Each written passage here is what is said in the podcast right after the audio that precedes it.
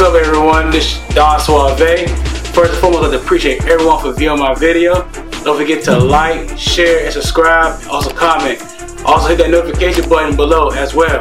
All right, let's get on with the show. I'm so disrespectful. So, so, so disrespectful. I'm so disrespectful. So, so, so disrespectful.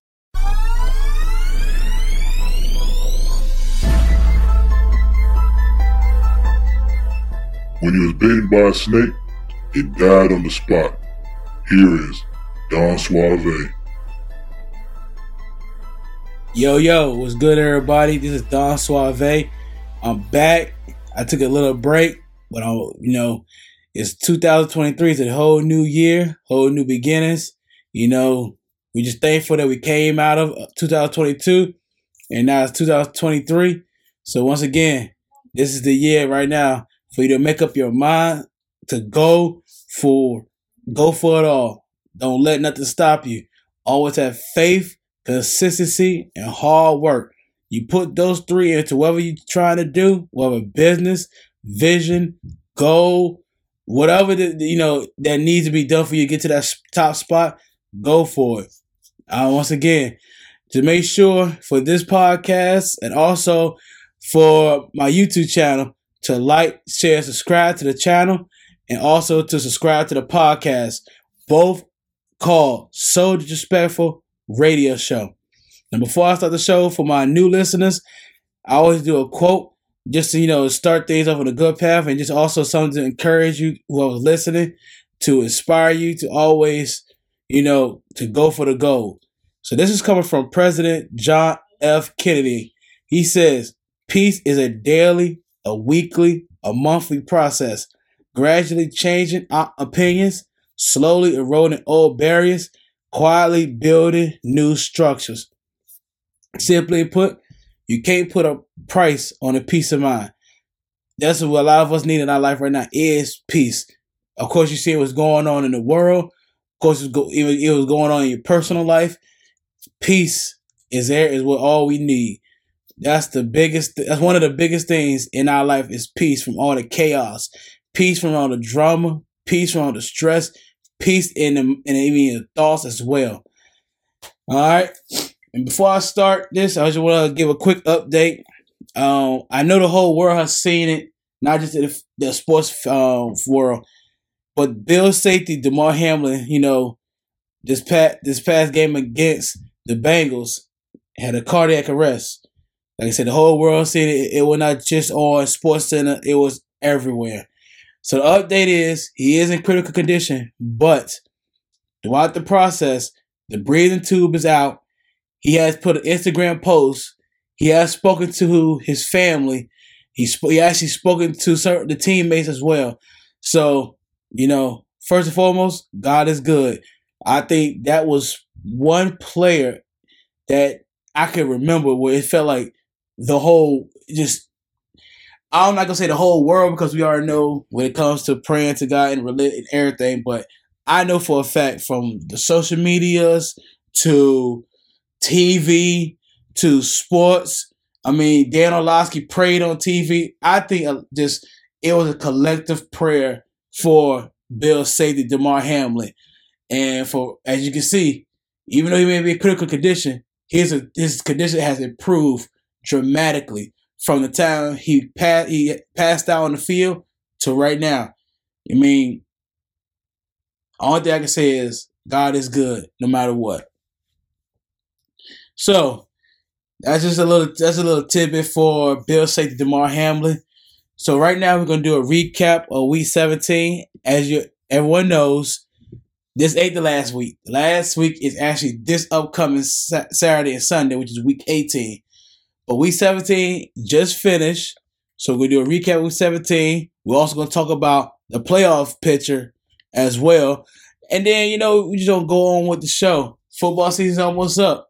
It's, it has been it has been one of the most weirdest, shocking, strangest football season I have seen in a long time.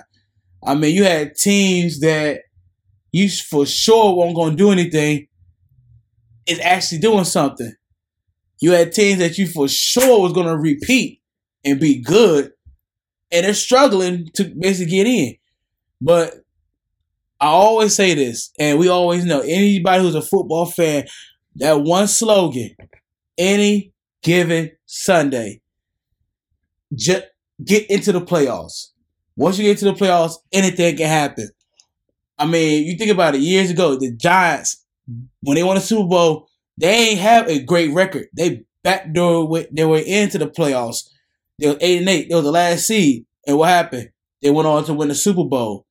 You had teams like I remember Seattle got into the playoffs at a loser record. Had one of the, I mean, it was controversial after controversy because there was other teams who won ten games, but because they didn't win the division, Seattle did. Seattle went, and of course, everyone's you know say they're gonna lose, they're gonna get beaten, all that stuff. Their first game was against the Saints, and they beat the Saints. Any given Sunday, just into the playoffs. So don't be shocked when after week 18 there may be some shocking teams into the playoffs. You just get to just get in and we'll see what happens. So we're gonna start the recap of week 17 and then we'll go on from there. Alright. So starting Thursday, December 29th, the Dallas Cowboys beat the Tennessee Titans 27 to 13. On New Year's Day, Sunday, we had Atlanta Falcons beat the Arizona Cardinals 20 to 19. Detroit, yes, I said Detroit. Yes, I said Detroit Lions. Yeah, that's saying Detroit Lions. Remember this, like I said, different time, way different time. They beat the Chicago Bears 41-10. Once again, different times. The Jacksonville Jaguars. I mean, it's the same team a couple years ago had goddamn Tim Tebow the tight end. And reminds the coach. And now they playing for I'll tell you about that later. Well, they beat the Houston Texans 31 to 3. Kansas City Chiefs beat the Denver Broncos 27 to 24. The New England Patriots beat the Miami Dolphins 23 to 21. The New York Football Giants 38 to 10 against the Indianapolis Colts. No matter what I say about football, I'll tell you why. The New Orleans Saints beat the Philadelphia Eagles 20 to 10. The Tampa Bay Buccaneers beat the Carolina Panthers 30 to 24. I'm gonna calm down I say this. And I and who whoever's listening, stay until I get to this team. Trust me, I'm about to allow I'm about to let off so many venom on this team. The Cleveland Browns beat the Washington Commanders 24 to 10. The San Francisco 49ers beat the Las Vegas Raiders in overtime 37 to 34. The Seattle Seahawks beat the New York Jets 23 to 6. Green Bay Packers beat the Minnesota Vikings 41 to 17. The Los Angeles Chargers beat the Los Angeles Rams 31 to 10. And to finish it all off, the Pittsburgh Steelers beat the Baltimore Ravens 16-13. And of course, if I know some of y'all were like about the Bengals or the Buffalo game. Look, we already know what happened. Like I said, I talked talked earlier about what happened to the Bills players. So when that thing happened, that that incident, I don't want to say incident, I say when that scene happened, they went ahead and canceled the game. So it ain't no reason to bring them up, bring the game up. Like I said, we, we more worried about that man's health. Now, going back to the playoff picture. So we're gonna start in the AFC. Number one team, so basically is the Kansas City Chiefs. And they're playing the Las Vegas Raiders, of course. So, we, I mean, like I said, I'm gonna give my predictions as well. But they're the number one team so far. Number two is the Buffalo Bills. Number three, Cincinnati Bengals. Then you have the Chargers at number five, and the Baltimore Ravens at number six. Now, those are the teams that that, that clinched the playoff berth. Here's are the teams that's in the hunt: the Jacksonville Jaguars, the reason why they're in the hunt because they're playing the Tennessee Titans. So whoever wins that game will win the AFC South. Then you have the Patriots. The Patriots are the last seed in, AFC um, playoffs, but that don't. This is where it gets kind of like really, really uh tough. See, the Patriots got to play the Bills. Patriots win, in the playoffs. But At the same time, you have the Miami Dolphins with the same record as the Patriots. And then you have the Pittsburgh Steelers with the same record as the Dolphins and the Patriots. So to try to kind of clean all this up, Pittsburgh gets in the playoffs if the Patriots and the Dolphins lose. Patriots get in the playoffs if they win. Dolphins get in the playoffs if they win and the Patriots lose. There you go. That's how close everything is. So basically, if I had to choose, I would go with the Steelers. And here's the reason why. For one, Tua is not gonna be playing for the Dolphins. That's that's the big one. And it's against the Jets. Now, I said the Jets may be out the playoffs, but if the Jets does beat the, the Dolphins, I mean, it'd be more for bragging rights, honestly, because they would have the same exact record. The Dolphins would be out, and the Jets could say we beat y'all to get y'all out, and then also it can help with the draft order as well. I really think if Zach Wilson plays, Dolphins winning. I checked to see if Mike White is uh, uh, back playing, but I'm sorry, Zach Wilson was terrible. But the Jets got a great defense. Patriots. This is all. The, the thing about the Patriots is this: they're going to get the Buffalo Bills. So here's a here's a couple of things with this game which you can be like, okay, is it really going to be? It's really going to be something because Buffalo's already in the playoffs. They don't really have to play hard, honestly, because in the AFC Championship game, they were in it. There's already report there's gonna be a coin flip. They play on a neutral site, but then they might be playing hard for Damar Hamlin. He might tell you go out and win, and if they go out and play like the Bills play, I'm sorry. I don't think the Patriots gonna see the Bills. They gonna. I think they're just gonna wipe the Patriots off. Then you got the Steelers and the Browns. The reason why I can't I give more of a, uh, of a big to the Steelers is because even in the even as terrible, me just say this, even as badly as the Washington Commanders play, they had their chance against the Cleveland Browns. And Washington Commanders is a is a terrible ran organization. The Pittsburgh Steelers is not. Pittsburgh Steelers has been one of the greatest organizations in NFL. Even to today. The thing that gets to me is that you have a head coach who never had a losing record for 17 years. Skip my excuse me, 15 years. Since 2007, they have never had a losing season with Mike Tomlin. They beat the Browns. That streak continues. They beat the Browns. And the page of the Dolphins lose, they're in the playoffs. And I feel they get to the playoffs once again any given Sunday. They still got TJ Watt on that line. They still got George Pickens, Diontae Johnson, Najee Harris, the, the other running back. They still got pieces and they still have a coach in Mike Tomlin who has won, won a Super Bowl. So that's just my prediction. Is that I feel like the Steelers is going to be the last team in the playoffs. Personally, yeah, I do. I would see him in the playoffs. I mean, honestly, but that's just me. Even though, uh, uh, honestly, if I think about what would be my dream Super Bowl, I'm gonna tell my, I'm gonna tell you after uh, we do the, the game prediction what my dream Super Bowl would be. Now let's go turn to the NFC. The number one team right now is the Philadelphia Eagles. Number two is the, four, the San Francisco 49ers. Number three is the Minnesota Vikings. Number four is the Tampa Bay Buccaneers.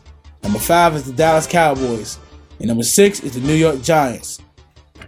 Which means there's only one spot left. Currently, the Seattle Seahawks hold that last spot. But this is why these games right now is to be. this might want to be one of the best games we have seen, honestly. Because you got three teams. Literally. It's simple. No tricks. No magic. No nothing. It's simple as one, two, three. Win, and you're in. Seattle win, they're in the playoffs. If the Lions win, they would need the Seahawks to lose, but they're in the playoffs. If the Packers win and Seattle lose, Seattle's out and the Packers in. So, like I said, three teams only got to do one thing is win. And it's it, it- and yes, I said the Detroit Lions, and I know. Hey, this is one reason why I, I know we got Brian Daboll. I know we got Doug Pederson. Dan Campbell definitely needs to be looked at as a coach of the year.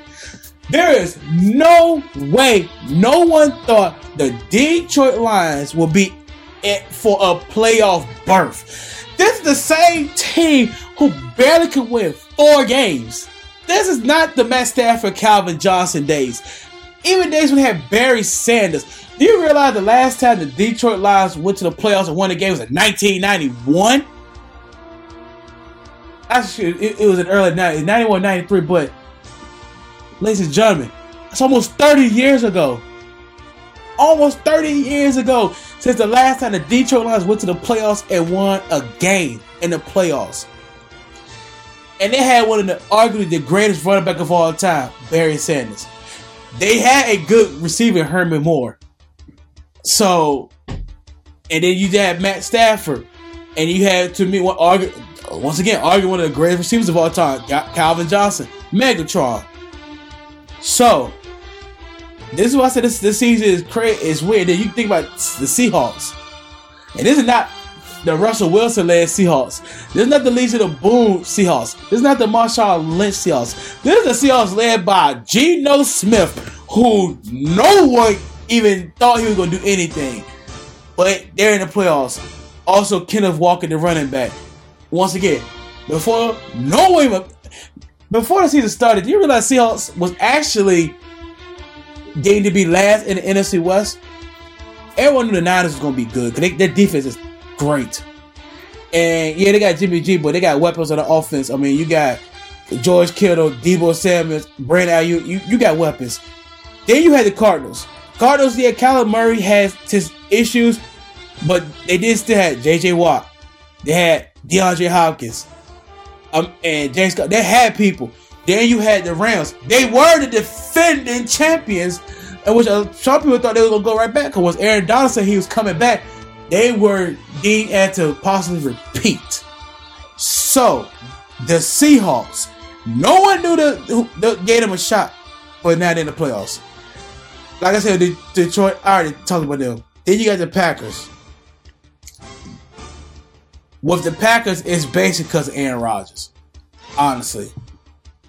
But the thing about it is, what people don't understand, yes, Aaron Rodgers, Aaron Rodgers. You know, a lot of times people want to go to the quarterback and just crown that person over everybody, thinking that they're the only ones that's the reason why they like where they are.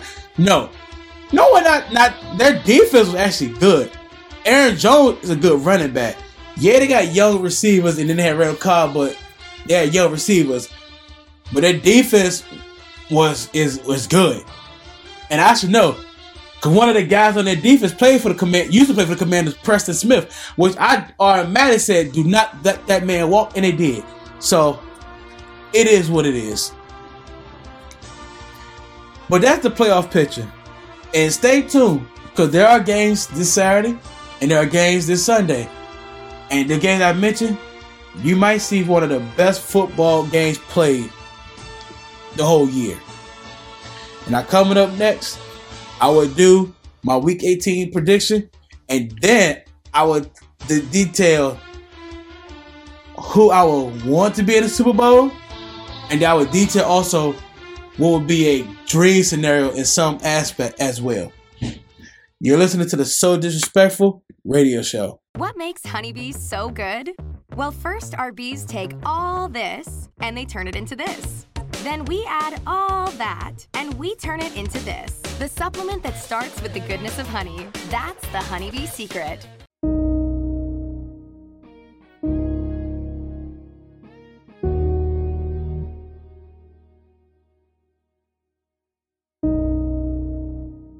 he can build a snowman out of rain. Here is Don Suave.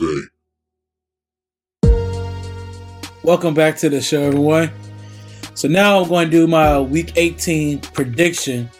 Like I said, I'm also going to talk about who I think is going to be in the Super Bowl, and I guess I th- this will be who would be a great storyline. Honestly, will be the greatest storyline? Because everything gonna have a storyline regardless who makes it to the Super Bowl. I mean, it is the Super Bowl. Pretty much the biggest game in the West Hemisphere. And it's actually not getting to the other side of the world too. But it's a storyline that it has been brewing for a couple years, and, it, honestly, I feel as if these two teams were to be in the Super Bowl, and and because of what would have come with, I'm telling you, I think this is probably the biggest Super Bowl of all time. But first, let's do the Week 18 predictions. Well, I, Chiefs and the Raiders. I got the Chiefs winning. Jags and Titans. Jags. Bugs and Falcons. Bucks. Bills and Patriots. Bills. Vikings and Bears. Vikings. Colts and Texans. Colts. Dolphins and Jets. Dolphins. Panthers and Saints. Panthers. Steelers and Browns. Steelers. Eagles and Giants. Eagles. Cowboys and the Commanders. The Cowboys. Chargers and the Broncos. Chargers. Seahawks and the Rams. Seahawks. Niners and the Cardinals. Niners. Packers and the Lions. Packers. And to finish it off, Bengals and the Ravens. Bengals. Now, judging by that, if the teams that I picked were to win, Pate, it would be the Dolphins would be in the playoffs. It would be the last seed. Even though the even though the Steelers, I feel like they will go, they're gonna beat the Browns. They need the Dolphins to lose. Um, like I said, it all depends on who's playing for the quarterback. If it's Zach Wilson, it's Dolphins. But if somebody else not playing, it could sway. Another team is I picked the Seahawks, the, the Bills to beat the Patriots. Now, like I said before, it all depends how they feel like they want to play. They want to play to win for Damar Hamlin, then I think it's Bills. But if they want to say, hey, we are in the playoffs, we want you to relax, then I think it's the Patriots going to win that game. But like I said, it all depends on what happens. As far as for the NFC, I had the Seahawks beating the Rams, which means the Seahawks would be in the playoffs, and not the Lions and the Packers. But if they were to lose, which I like I said, I highly doubt, I'm, I mean, I really don't trust the Rams at all. I really think, well, like I said, like it, they're not gonna win. But if, like I did say, any given Sunday, so if by any crazy way the Rams beat the Seahawks, I really believe that the Packers is too much on fire right now to lose to the Lions. I really do. I truly do. And don't get me wrong, I love the Lions. Heck, I I watched the Hard Knocks things, some of the episodes. I love the Lions. I mean, I'm not gonna lie. Uh, I think it was a Deuce Staley or Deuce McAllister, the running back coach. That's one of the funniest guys I've ever seen, y'all. Jamaal Williams, that speech he made when he was huddling, yeah, it makes you look at him like, dang, you know, I kind of, you know, I, I, I got a love for them. And then he got Dan Campbell, who's like that player coach that that he got he got that that that type of coaching that he motivates, but he proves it though. That's a leader. If you can show me by example instead of just telling me, but actually showing, that's a leader right there. And and then you see he work out with the players. So now he's willing to get on the ground with the players as a coach. So even though they might not make it this year, I think the Lions may have a future. And I know I can't believe I'm actually saying that. But I believe the Lions have a future.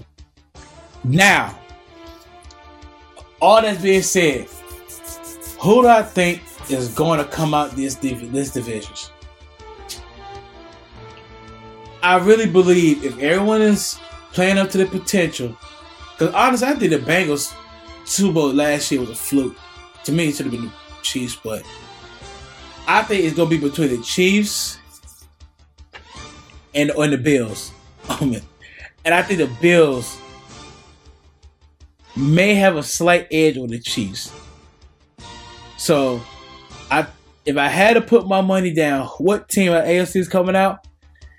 I s- will go with the Bills. And I know they got Patrick Mahomes, the Chiefs, and then they got Travis Kelce, and they got Webb. They do got. It, it seems like even when Tyreek goes, they got Juju, they got McKinnon. I mean, they got. They just got. They beat you by scoring. The Bills got defense, and then honestly, they got something to play for a lot. I mean, you, you, you NFL teams got something to play for regardless. They would just win the Super Bowl, but after that whole Damar Hamlin thing, that might be the the the the fire they need to win a championship for this man who literally almost dude. Actually, the report said he did die because they had to give him CPR. So that could be some type of added motivation for them to win it all for this man who's laid up in the hospital on critical condition right now. Now for the NFC, all I only can really think of is the Niners, and I understand because like if y'all looked at it, Sean McCoy said they really haven't played anybody that's good and got tested. You know,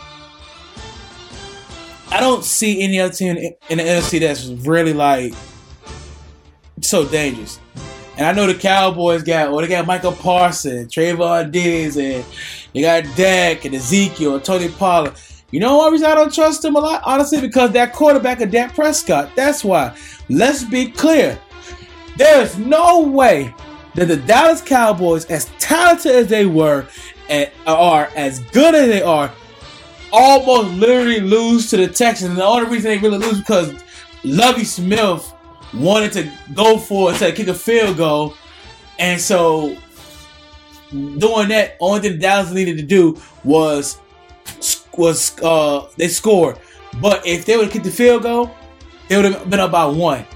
And if you looked at the Texas game, they actually was got down the field. So if they don't have to kick a field goal, they don't to do about four or five plays, or maybe like just get to a, field goal position to kick a field goal. But that's why we're terrible teams. So I don't believe in the in, uh in the Cowboys. I don't believe in the Vikings. It's like that with the Vikings. You got Justin Jefferson, Adam Thielen, T.J. Hockenson, but you also know what they got? Kirk Cousins. You know I know about Kirk Cousins? Because who you think drafted him who he played for? Washington Commanders. When it comes to the big games, when it comes to televised primetime games, he sucks. That's uh, is what it is. You're in the playoffs, so every game is gonna be prime time. Every game gonna be big, and he always seems to fold. So I don't believe in the Vikings. I don't believe in the Seahawks. I don't believe none of the teams coming to seventh. The only team that, if they do make it, the Packers, I can kind of lean onto them to maybe I could believe in them is because Aaron Rodgers. But then again, his playoff record ain't all that day, all that good. A lot of people understand. When you get to the the conference, he's not that good. He only won one Super Bowl, everyone. One Super Bowl. The same amount as Brett Favre, the same amount as Trent Dilfer, the same amount as Brad Johnson. And I know some y'all be thinking, why you gonna put them in that same ballpark as them? Because they won one Super Bowl. And Aaron Rodgers get this praise of being the GOAT. How? He's not better than Joe Montana. He's nowhere near better than Tom Brady.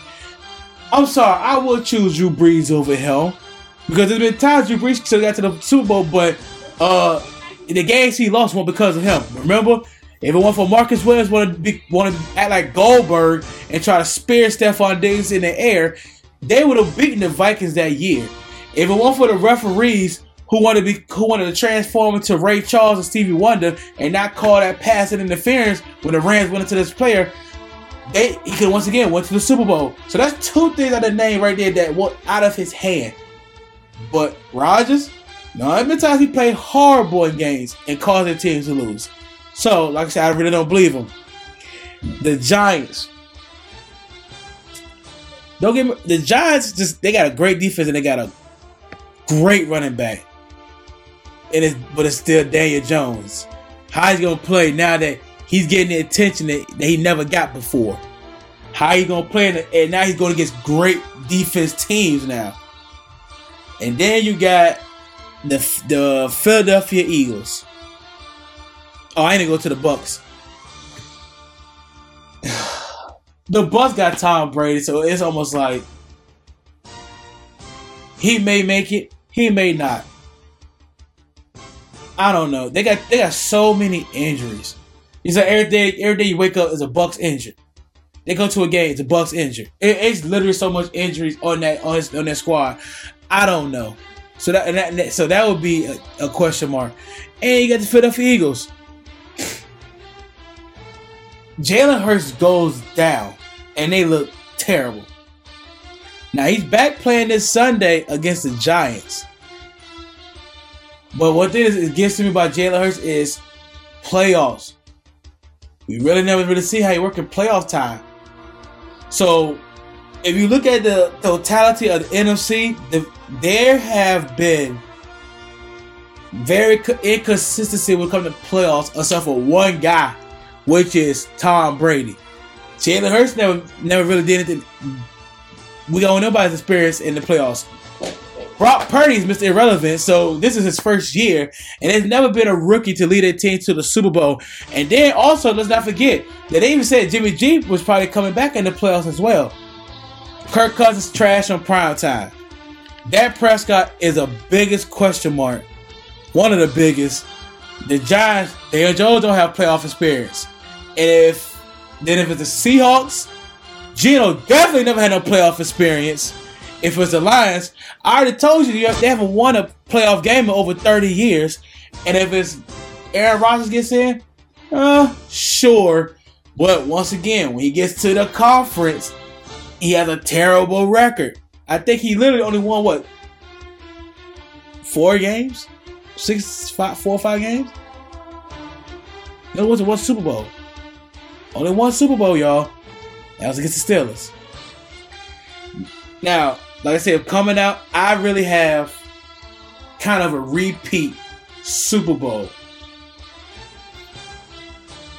I think the defense of the Niners is real good, y'all. And I know offense wins games, but defense wins championship. They got Bosa, Warner. I mean, they got a defense. And if the and they got weapons on offense. So Brock Purdy or Jimmy G don't screw up and just manage the game, they could be the team to come out the NFC. And like I said, for the AFC, I got the Bills. And if you already noticed, if it is the Bills or the Niners, this is a history lesson for y'all.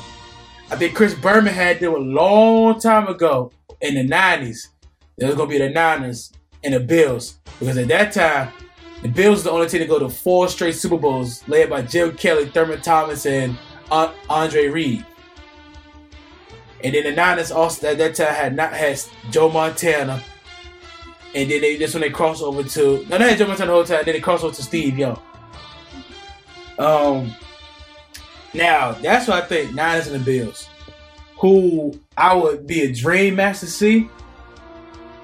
And I can't believe I'm about to say this, but I know this would be the this matchup will probably be the most talked about, most profit matchup of all time. The Bucs versus the Patriots. It's simple math. Why? The head coach of the New England Patriots, Belichick, with his new protege, Mac Jones, against his old protege, Tom Brady. Could you imagine the storyline? Because they already played each other one time in a season, remember? And Brady got the best of Mac at that time. But it wasn't really his fault. They, they both played great games. But could it be that to end it all, because a lot of people, the rumors is Brady could retire this year. Even they talk about he's not talking retirement, but could it be that the person who sends Brady out the NFL for good is his former head coach. Imagine the storyline Belichick versus Brady. Brady versus his old team. Can you imagine the storyline of that? Can you imagine what exactly what people would say? Cause they already you already got the the, the, the storyline that Brady made Belichick. But what happened in the Super Bowl when, when all counts, when it's the last game, and Belichick wins, he could come back and the same people say, no, I want Brady made me. I made Brady. That's a WrestleMania storyline right there.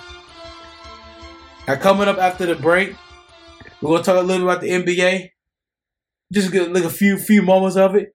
The real thing we want to say about the NBA is this: Our season awards really like so spot on nowadays, or is it really just like, uh, it's cool, but it's is it really that big?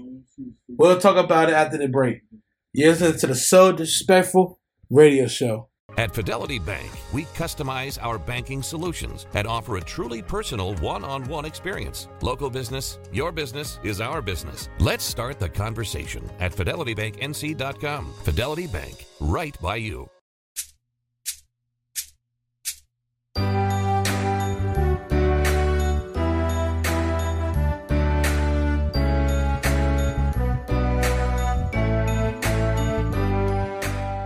When he lifts weights, the weights get in shape.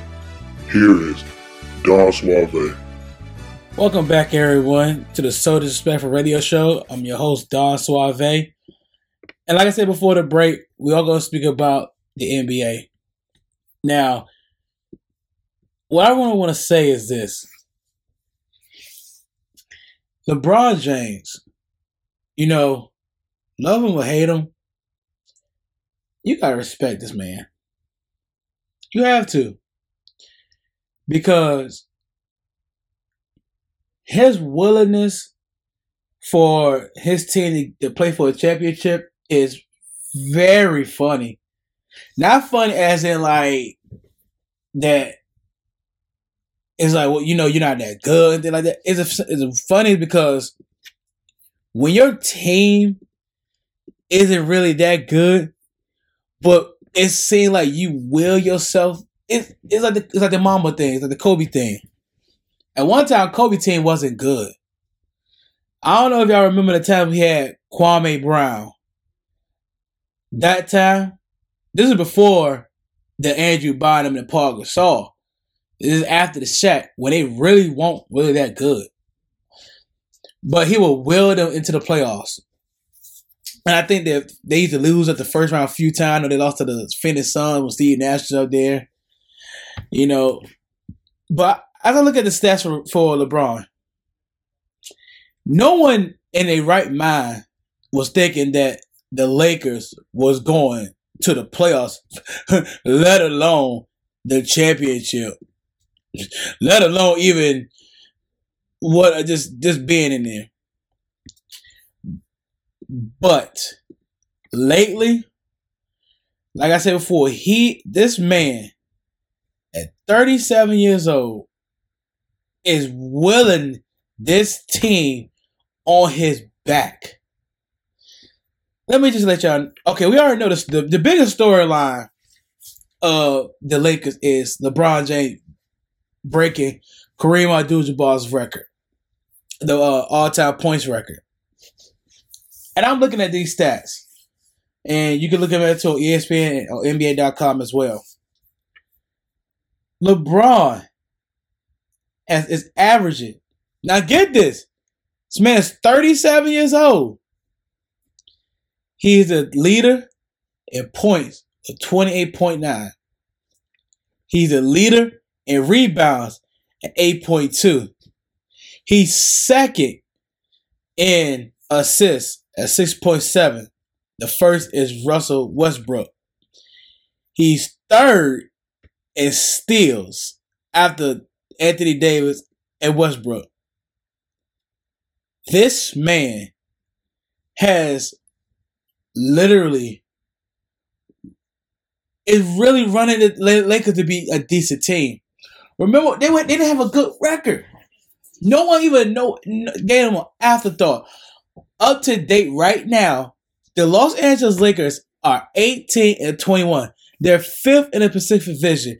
In their conference, they used to be at the bottom. They was fighting with the Rockets at times, who are the worst in the, in the West. Do you know now They are literally, if they win three games, the ne- like next three games, they could possibly a fight for the eighth spot. Now, don't now, now mind you, we know the playoffs is months down the road because they ain't even good to the All Star break, which is next month. We understand that, but you got to understand something. Like no one thought the Los Angeles Lakers was going to do anything. No one gave them. How, how many times have you read stories of trade Russell Westbrook, trade Anthony Davis? Remember when Stephen when, uh, Stephen A. Smith said to trade LeBron James, and everyone was like, "Why would you want to trade him for?" That was a disorganization of this team, and it, it, and I ha- I will admit this. It is because LeBron. It is. And honestly, if I if I detail his greatness, LeBron has faced a lot of adversity since his time in NBA. As his time being an athlete. Well, I said most of NBA. Was it hell? No. It was really because of media. When Jordan retired for the second time in '98, after he won the ch- championship, there was a period of stretch where it was like, who was going to be the next superstar? Mind you, Shaq is a super, was a superstar. He was, but Shaq wasn't winning. Remember, he didn't win his first championship till 2000. Because I remember, remember at one time, and you can look at his show. Actually, that thing on HBO Max. They always said Shaq couldn't win the big one. So Shaq won a superstar yet because he ain't win nothing. Kobe won a superstar. Because mind you, Kobe said himself, he was Mr. Airball. So they won't really, and then after the Bulls uh after 98 season, the Spurs won. And let's be real. Yeah, David Robinson on that team. I think that was, a, that was also either his first that was that was uh, uh Tim Duncan his early career. Nobody really looked at him as a superstar. So fast forward on, then you had the Lakers dynasty. Then Shaq then became a superstar. But what happened? He started to die. He started his career started to slowly, slowly wither away. Slowly. So Kobe, his his credibility started to slowly die away. Remember, at one time he actually wanted to be traded. So Kobe it took years for Kobe to get to that spot where people just loved him. Because at one time, a lot of people did not rock with Kobe. Rest in peace, Black Mamba. But let's keep it real. A lot of people didn't rock with Kobe. So even after he died, and people was like, "Look, yeah, we love Kobe as a totality person at, in the midst of his prime, a lot of people won't rock it with Kobe because if you look look at look at a lot of the issues that Kobe went went through with Shaq towards the end of the Lakers and then when he left, and then look at this stuff, people won't rock with Kobe. They, the, the love for Shaquille O'Neal was way more than the love for Kobe. But once again, there was no superstar. And you had guys come here and there picking up that superstar, you know, that star status, but they weren't really winning. A out, I'm biased. I don't care. Sue me, fight me. I don't care because we're from the same state, same area, seven cities. AI was that guy that changed NBA because at one time, AI was looked at as a guy that, you know, he's six foot, six foot one on a good day. He ain't, you know, no one looked at him as, as like, what he gonna do? But then when they saw how, how a G he was on that court, how he was balling on that court, he became one of the best power five players. Yes, he didn't win a championship, but you could knock the skills of, of Allen Iverson. And then also, I, I go to a whole podcast about Allen Iverson, especially his clothing game, especially him, one of the guys bringing that street ball to the NBA. Because at one time, the crossover, AI had that. I'm gonna just say this before before we move on. AI had that stall crossover, which is he'll hold the ball up in the air for a moment, and then he'll cross to the left.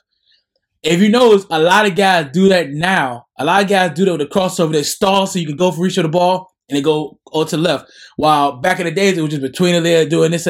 But AI had that street ball mentality. Go research AND1. You'll see. Even a couple guys went to the NBA from AND1. Skip to My Lou, aka Rafer Alston. But so like I said, it was that superstar was it was kind of like who's the guy that's gonna take up the mantle that Michael Jordan is not there anymore? Well, here comes 2000. Here comes a kid from Akron, this six foot nine guy who is dunking on everybody, who's making ESPN news, who's won the high school dunk contest. Even though to me, I, I could judge, I, I could say something about that, but here he comes, and then he gets drafted to his hometown team, Cleveland Cavaliers. Remember at one time Ricky Davis didn't even want LeBron because Ricky Davis on the Cavaliers. He didn't even want LeBron on his team. So, you know, throughout his career, LeBron was climbing up, climbing up, climbing up. When the time he played against the Detroit Pistons and scored 25 points straight by himself. And then we went to the finals and got swept by the Spurs. But honestly, no one knew he was there, he was, there was going to win. But what did Tim Duncan say? He told straight up, "This is gonna be your league." Just thank you for thank you for forgiving for me giving my, giving the championship first. But he told him this is gonna be your league. And what happened? LeBron still not really having great players around him, taking it to the taking it to the uh the the Cavaliers to the playoffs.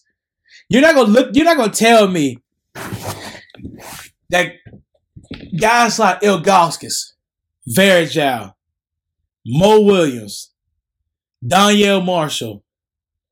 I think at one yeah one time they had they had Boobie Gibson, who claimed the fame as being is being uh Keyshia Cole's baby dad, oh kid, oh father to her child.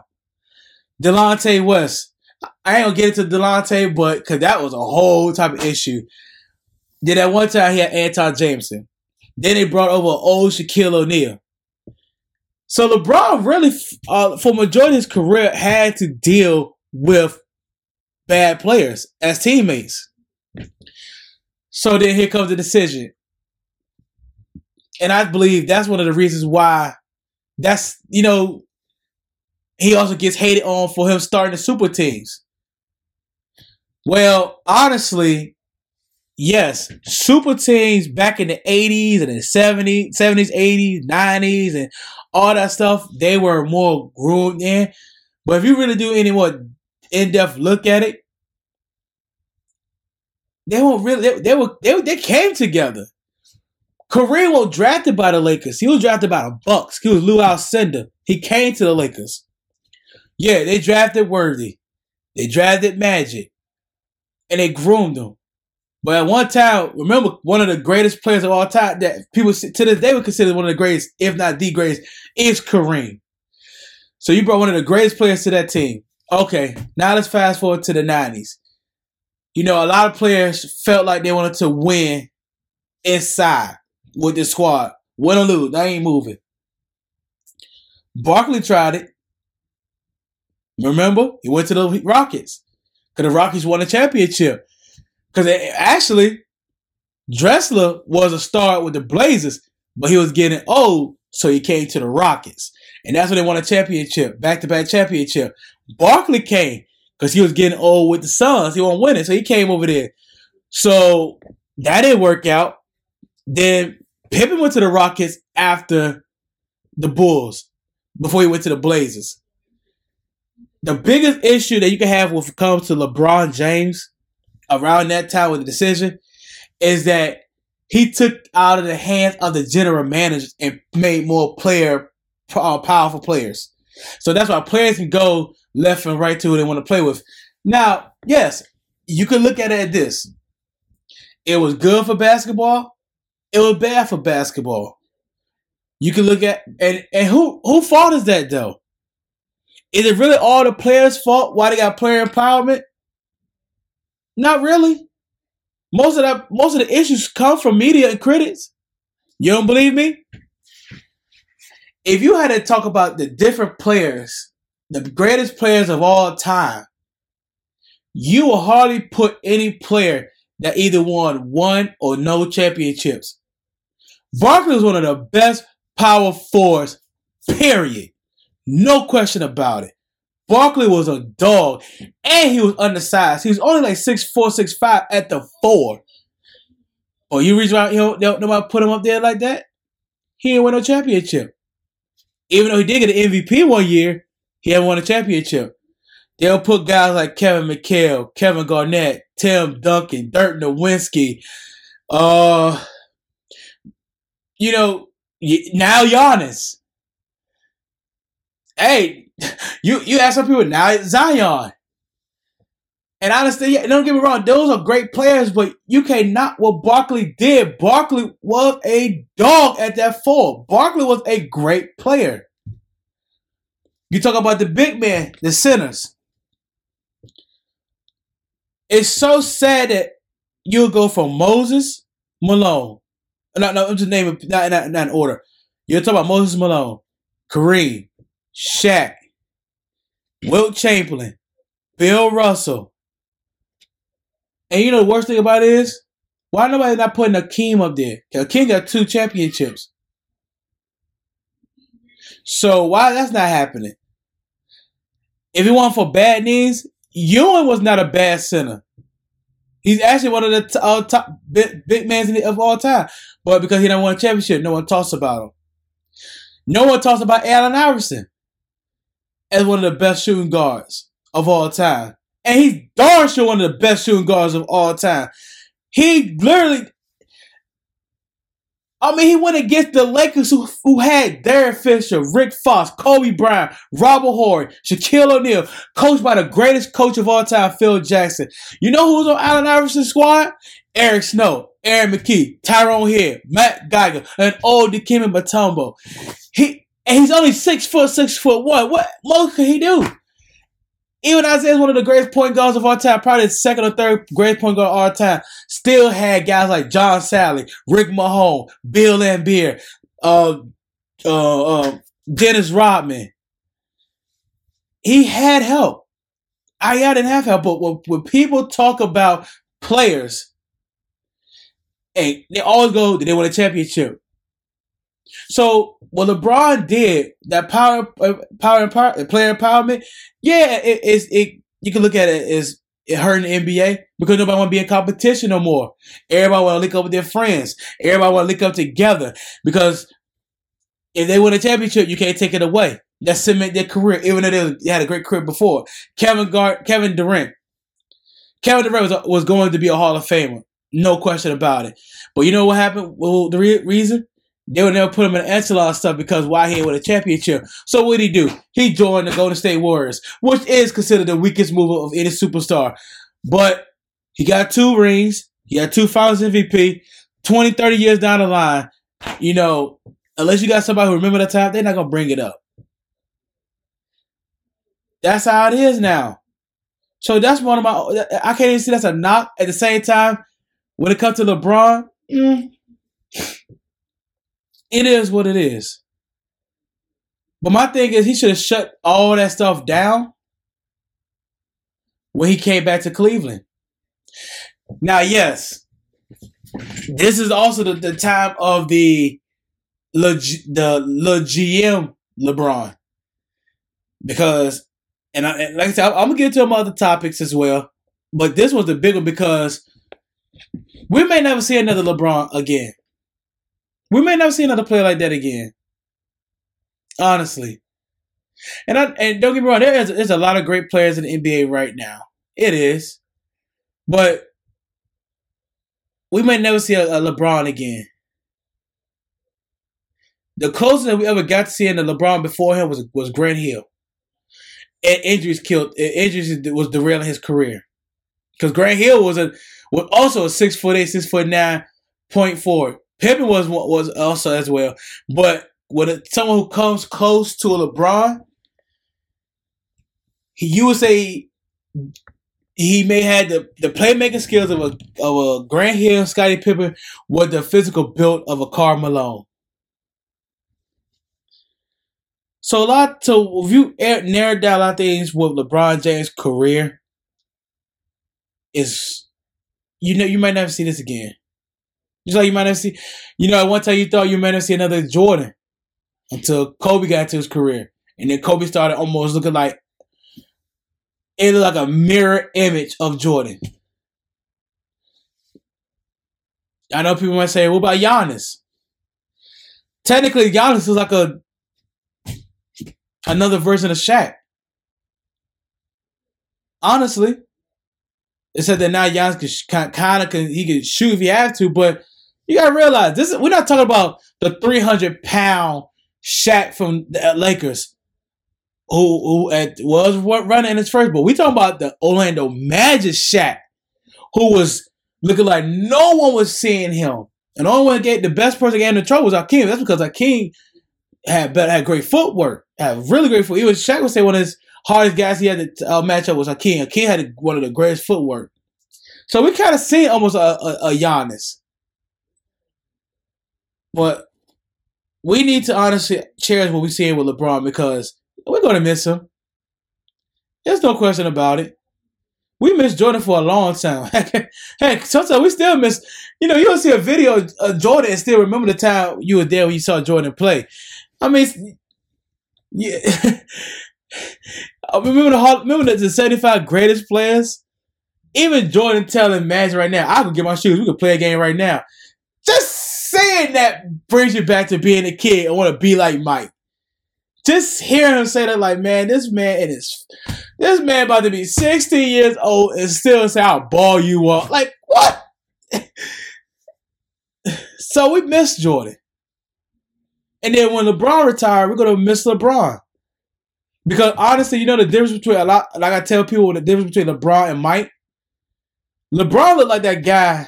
If you if you've never seen basketball, he like that guy you could you invite to the crib or you go to his house, y'all have fun joking. He like he's he looked more like a a guy that you can more vibe with than you can with Jordan.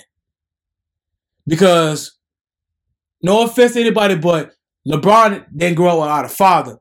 A lot of guys from the hood, and like people, just people in general, some people did not grow up grow with a father, raised by a single mother. Then the fact that he did his his hardest to make sure that she was straight. Then he gets he has he's he has a, his wife Savannah has kids. I mean, just looking like the almost a great couple. They stay together. This is stuff that you see. While you have Jordan, you didn't see a lot of stuff because Jordan was very very private, but you heard stuff. You almost heard nothing when it came to LeBron. Literally nothing.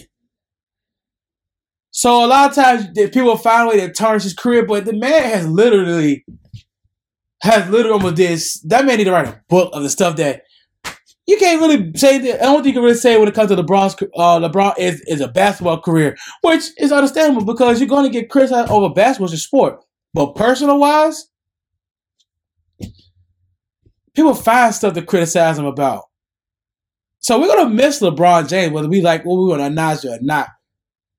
As far as this record, I don't care. To me, it's a conversation that's probably going to happen all the time. But me personally, I don't care who's the GOAT.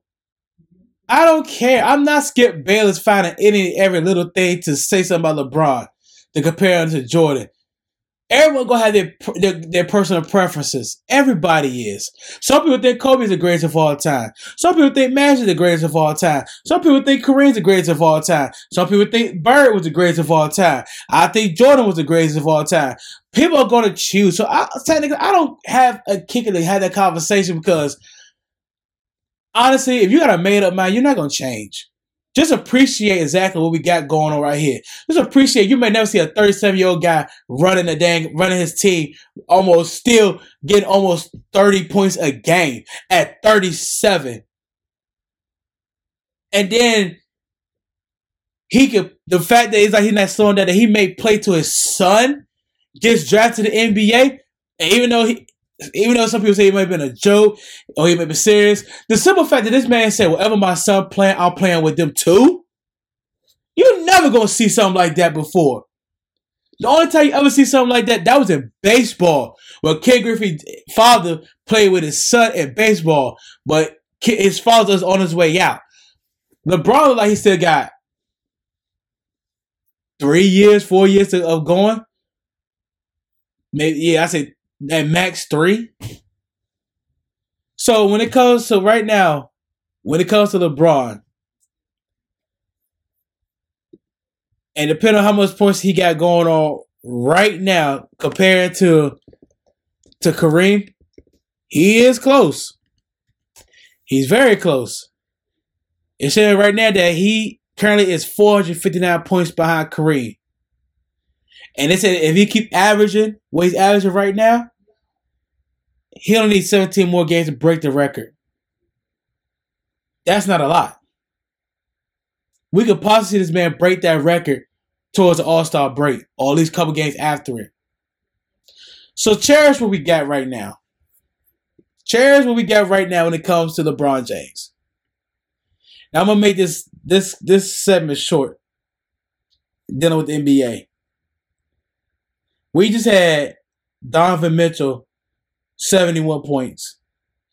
We just had Luka with a triple double that, that that was just crazy. But one, I gotta ask this question though: Are season achievements overrated?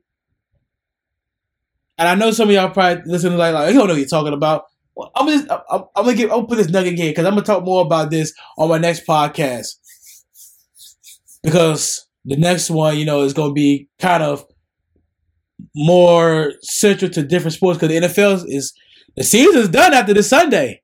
It's playoffs. So sports, the sports world, the show must go on. But I'm gonna leave this tease for next week. Why I think maybe sometimes it is overrated. The way the game's being played. Defense now is more about positioning. Defense now is more or less zone wise. The reason why I say that because back in the day, man, man on man, you can't do the stuff you do back in the day you do now. The hand check, the elbow check, even down to giving a hard foul back in the day. Now, you try that you, you try that mess in the NBA nowadays. See see what happened with you. See how your pockets won't get hit. See you won't miss some games. And see how, how you'll get talked about so hard because honestly, I said the NBA is a definitely a cupcake league. It's soft. Very soft. People get you breathe on someone, it's a foul. I remember a time where, you know, if you coming into this paint, you're gonna pay for coming into the paint. Now, everyone just looks at the person. Oh, that look pretty dumb. That's a pretty layup. Oh, that looks good. No, I'm, if I get tired, you coming into that paint. Yes, I don't care what anybody say. This ain't back in the days in the 80s, and they were playing football. No, it's because you gonna respect. You come and bring your tail in this paint with a big man right here, a center who's probably seven foot, seven foot, whatever, but almost two, two 70, 300 some pounds, you'll get tested. Because nowadays, most guys that's most big men are not really big men. They just uh, overgrown, overgrown power forward. That's the issue. Why I think sometimes the season achievement is is overrated. Because you can't put hands on players like you used to. You can't hard foul like you used to. For goodness sake, you can't even talk trash because if you talk trash, you get a technical. So guys like Gary Payton, guys like Michael Jordan, guys like Larry, guys that will talk so much crap, so much trash talk to get you off your game cannot play nowadays. Because if you say any bad, if you even cuss nowadays in the NBA, you get a technical. As if kids weren't watching the NBA back in the 70s, 80s, and the 90s. We think? When you saw the commercial, be like Mike, you ain't see you saw grown men all over. You saw kids too. So kids was watching the NBA. So kids did hear words. Kids did see finger gestures. So don't give me that crap that nowadays like well kids looking so we gotta be clean. No.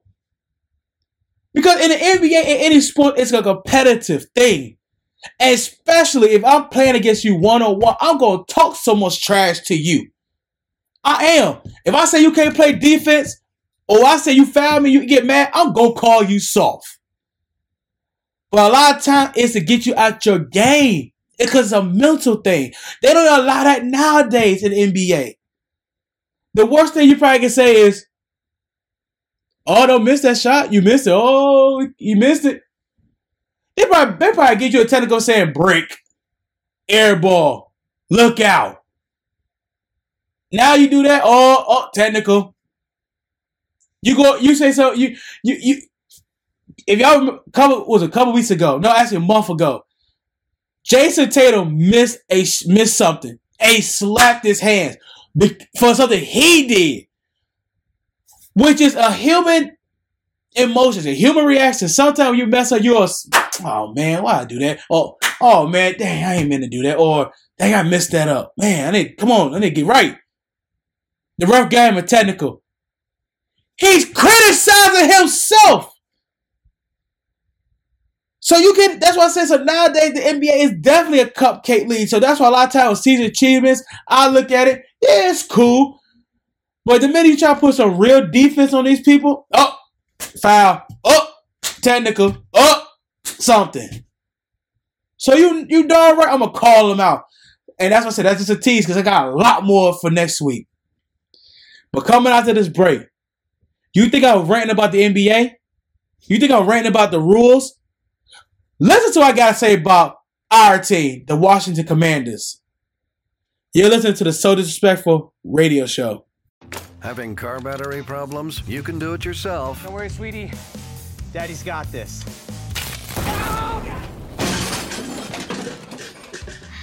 Call or book online at 1 800 Battery. We come to you.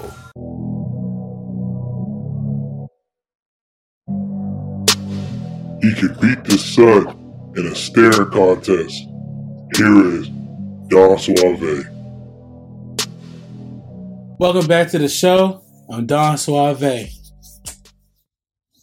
You know, uh, whew, okay, let me do my job. So, anybody who anybody is a new new listener knows that what I do on my show is I talk about the big sports news, preferably usually NFL, NBA unless MLB or some big story happens that I talk about. And I usually end the show. Well, I want I'm not gonna say end the show, but I will have a second portion of the show dedicated to the Washington Commanders team. You know, I mean, I know you might ask like, well, why? Why just them? Well, for one, that is my favorite team. And also two, they are a local team. So I gotta and I and I just tell the I just tell Tell the news on them. Good or bad.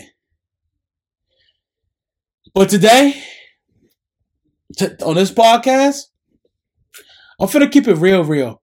I'm gonna give y'all a recap of everything, but I'm for for the people who follow the Washington Commanders oh, or for ones who don't follow Washington Commanders, you're gonna understand exactly why I feel the way I feel at the end of this. So last game against the Cleveland Browns was a statement game. This was week 17, okay? It was a statement that the Washington Commanders were for real. And the time is now. It was a statement that through all the mess with management that they can overcome it all and win a game to get to the playoffs because that's, that's what they need to do is just win a game. It was a statement that a team that's under Ron Rivera can win more than seven games because in his third year, the previous two, 7 9, 7 10, and 1. I mean, excuse me, 7 9, 7 10. Again, it's a statement that can be finalized as triumph, victory, achievement, accomplishment, winners. Nope. No. The statement game words are finalized are trash, rubbish, dust, sewage, junk, garbage, debris. Whoa! Whoa!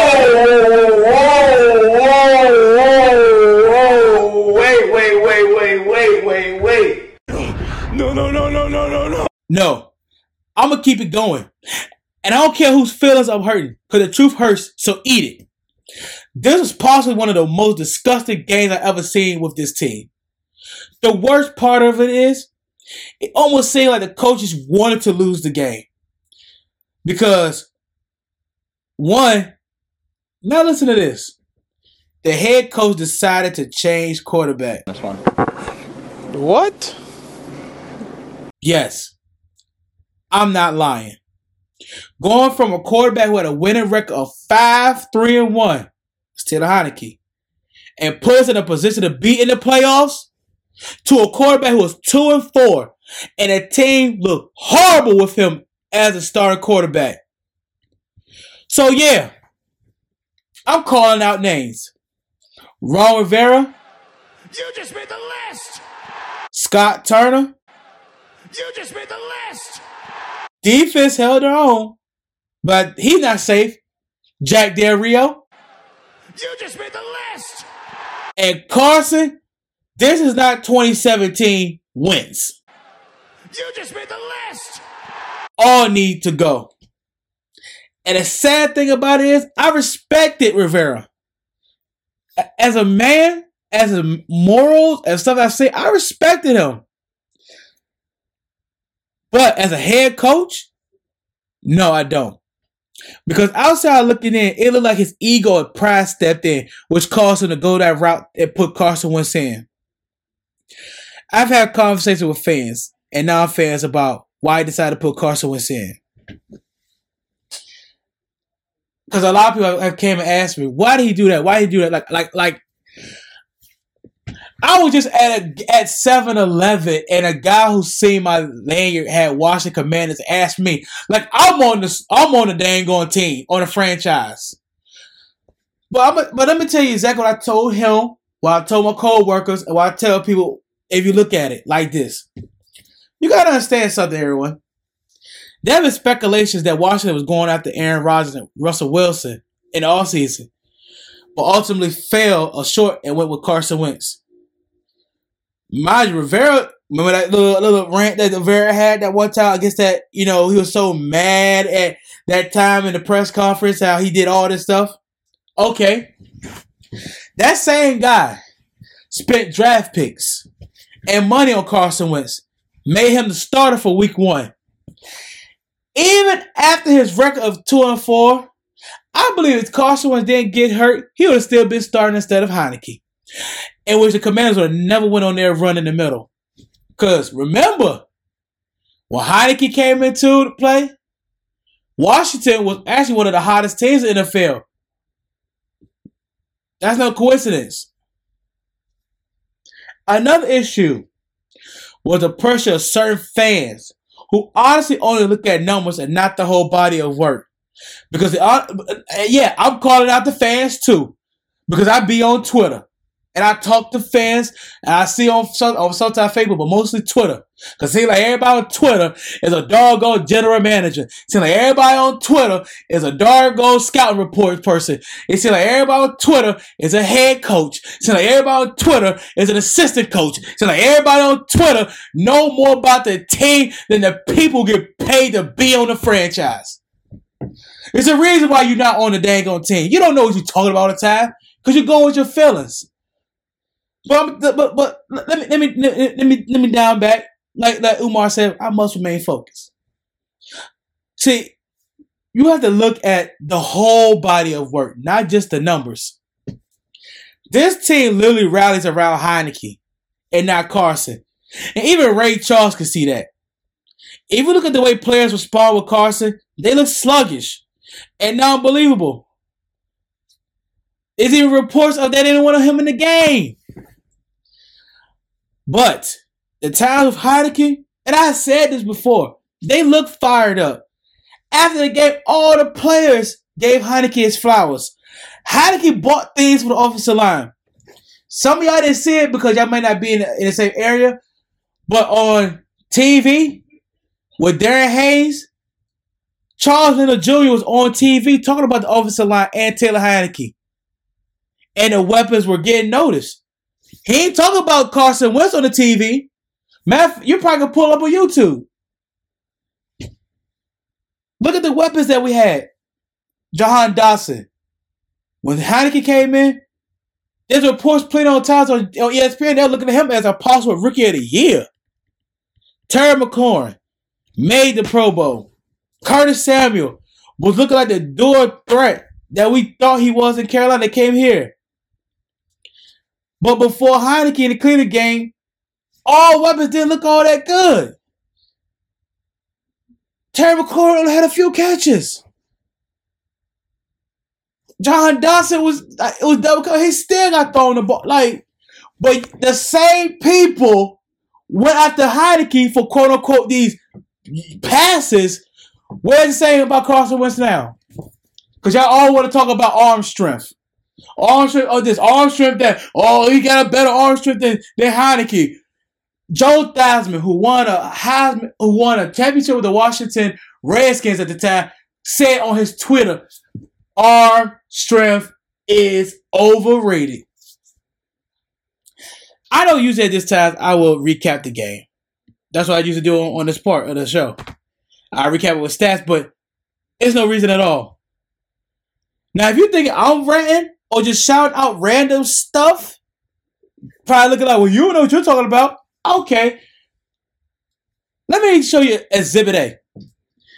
Listen to Washington reporters JP Finlay, who gets paid to cover the Washington Commanders. Listen he has to say about the game. Folks are angry out here. It's not depressed. People are angry. People are mad. People are screaming at me to make sure I tell it straight, and you got to tell it straight.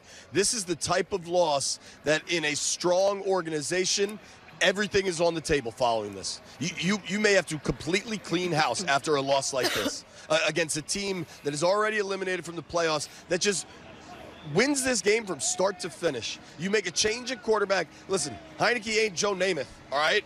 But they were competitive. You, you go to Carson Wentz, who looks god awful in the first quarter, two first half interceptions, zero spark.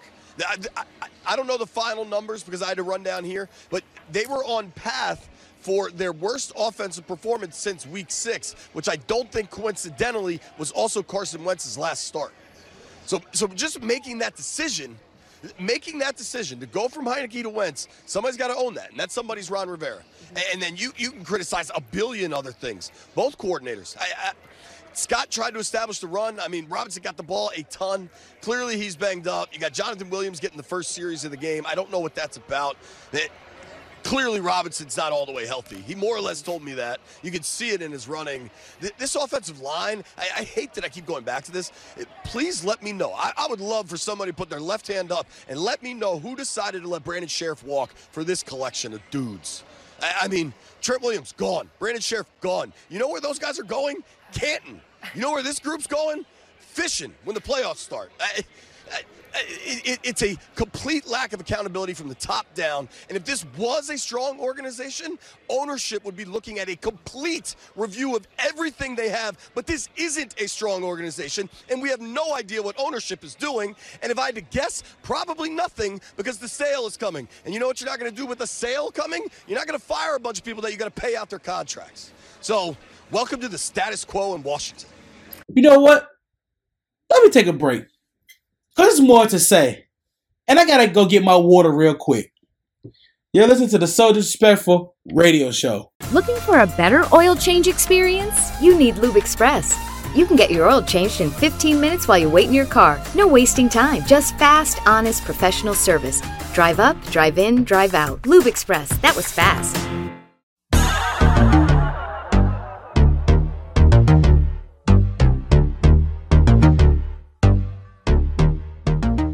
He can gargle Nutella.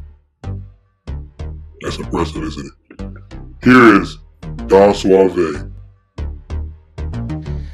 Welcome back to the show. This is Don Suave, and I'm gonna just continue on what I was speaking about before the break. Cause we're not done yet. But wait, there's more.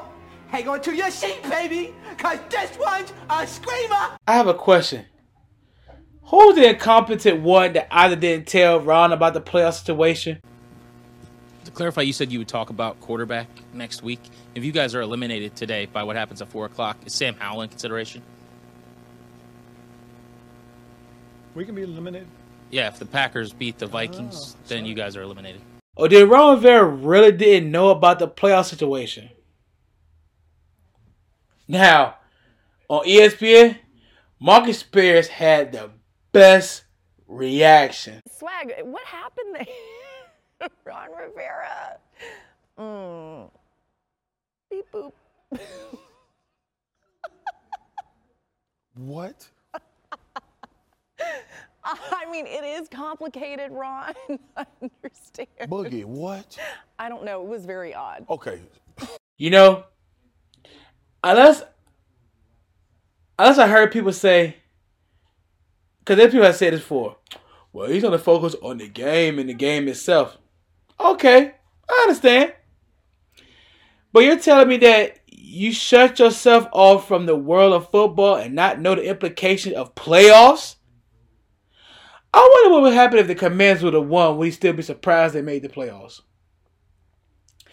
But with that kind of play from the Commanders, well, let our Hall of Famer Brian Mitchell explain. Flipping out and things of that nature. But if you have any connection with Washington, I don't care from the Redskin days, the football team, and now, you have to voice your displeasure with that BS that we saw on the field today. It was trash, okay? People have been saying garbage all day. Just say trash. Trash is worse than garbage. Garbage is a nicer way to talk about trash. This was uh, god awful today. Offensively, defensively, coaching was absolutely terrible. You got one guy, Kam Curl, not there on the defense, and it's that bad. I, Darrick Forrest was playing terrific, but today he looked like quicksand. Like his feet in quicksand, he couldn't move. Offensively, I don't know what Carson was thinking about, and I don't know what the play calling was. It, it just garbage, trash is what we saw today. That's all. It, it was not good. And listen, we could get here. We try our best. You know, Santana and I play for this team. We understand how things go. You try your best to try to. You got to be honest with the fans. You all mm-hmm. come on here to hear us tell you what we truly feel. But then again, you don't want to say things because like you don't want to just attack people. Yeah. It's time for attacking now mm-hmm. because for three years, I've heard how we gonna change culture. The culture may be changing, but we can say performance on the football field. It- it- you cannot have this. It's seven, eight, and one now with one game left. Okay, we can go eight, eight, and one. We can be seven, nine, and one. and I don't want to see another damn tie. But we end up seven, nine, and one. How can we sit up here and say that we've made any step forward? Better receivers, better running back, defense supposed to be top notch, and we're still winning seven games. Is this the mark we got? Are we starting to look at this team? What was the coach used to be in Tennessee? Uh, Jeff Fisher. Is it what we can expect here in Washington? Seven games, eight games, that's all we can win under this staff? They got to find a way to get something better because right now, trash is all I see. Now, B. Mitch always keeps it raw, real and raw. So we we expect him to go off. But Santana Moss, Mr. Peacekeeper, Mr. Op- Optimistic Person. So when he gave an explanation, explanation, it sounded like this. You expect the best and, you know, be ready if something else happens. And we have all been like that yeah, so far this season. That's that's what I was giving this team, the benefit of the doubt. Yeah. Mm-hmm. And this coaching staff, the benefit of the doubt. But when we keep sitting here waiting for a scenario to play out, mm-hmm. no, you have your destiny in your hands. That's the scenario. Come out here and do your job and do it well. Now, look, I'm not going to sit up here and, and act like I haven't been on teams that stunk it up. I have. Mm-hmm. But the one thing I've always did was leave it on the field. And to a man, to some of those guys out there, they don't deserve what what we, we just saw. Mm-hmm. Because some of those guys go out there and leave, leave it on the field. But when a coach and his staff dictates what we want to put out there, then you can't blame the players. They have to go out there and execute accordingly.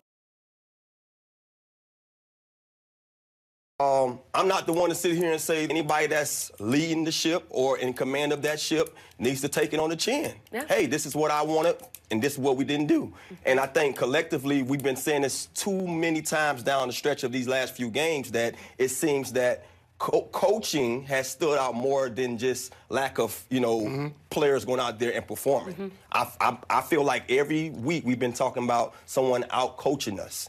And you, we can't sit here and say that week in and week out, and then expect the players to go out there and give me a different outcome. Time. Oh my.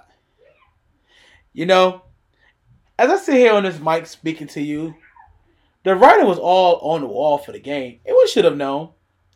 First, we got the news of Carson Wentz starting, I already knew. Nah, something's up. Then they revealed the mascot of Major Tuddy, which is another embarrassing thing for one. For one, our team name is Washington Commanders. So why not Commander Tuddy? Oh no!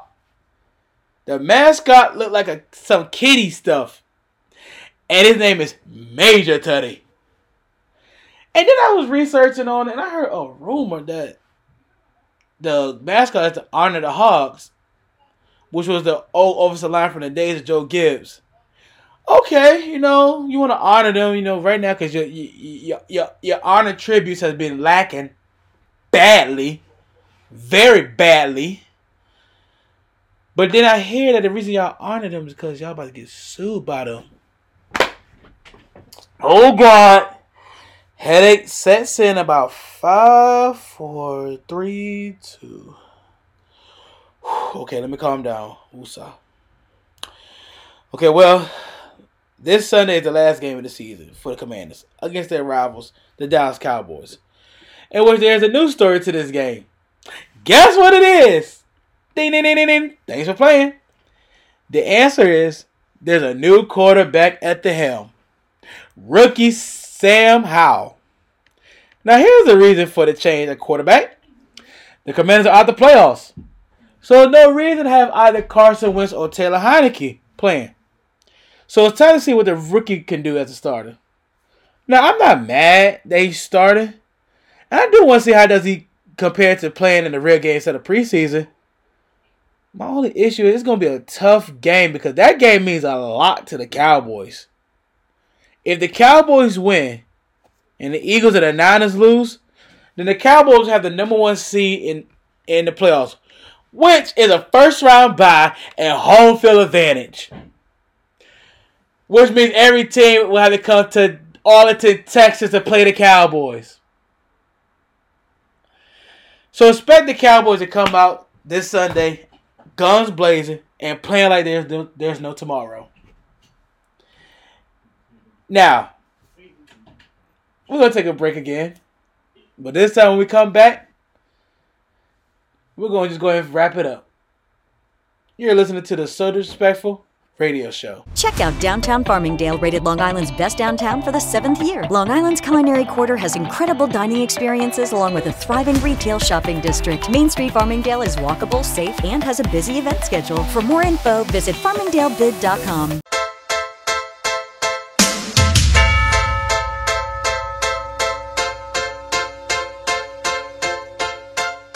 Def once had a near Don Suave experience. Here is Don Suave. Welcome back, everyone. Now that's it for the show. I'd like to thank everybody who listened. I know this show was long, but let's just say this is about basically almost three weeks of me being silent. So what I'm gonna do is because some I know it's a long show, I'm gonna break it off into two parts. The first part gonna be the NFL and NBA news. The second part is gonna be the Washington Commander news. Once again, I'd like to thank everybody who listened. If you if you heard both parts, thank you very much. I very much appreciate it. Make sure to subscribe to the YouTube channel, Broadcast of the Seven Cities. Make sure to like, share, and sus- subscribe and comment as well. Also, subscribe to the podcast, So Disrespectful Radio Show. So until next time, stay blessed, stay good, stay lifted. Peace. I'm so disrespectful. So, so, so disrespectful. I'm so disrespectful. So, so, so disrespectful.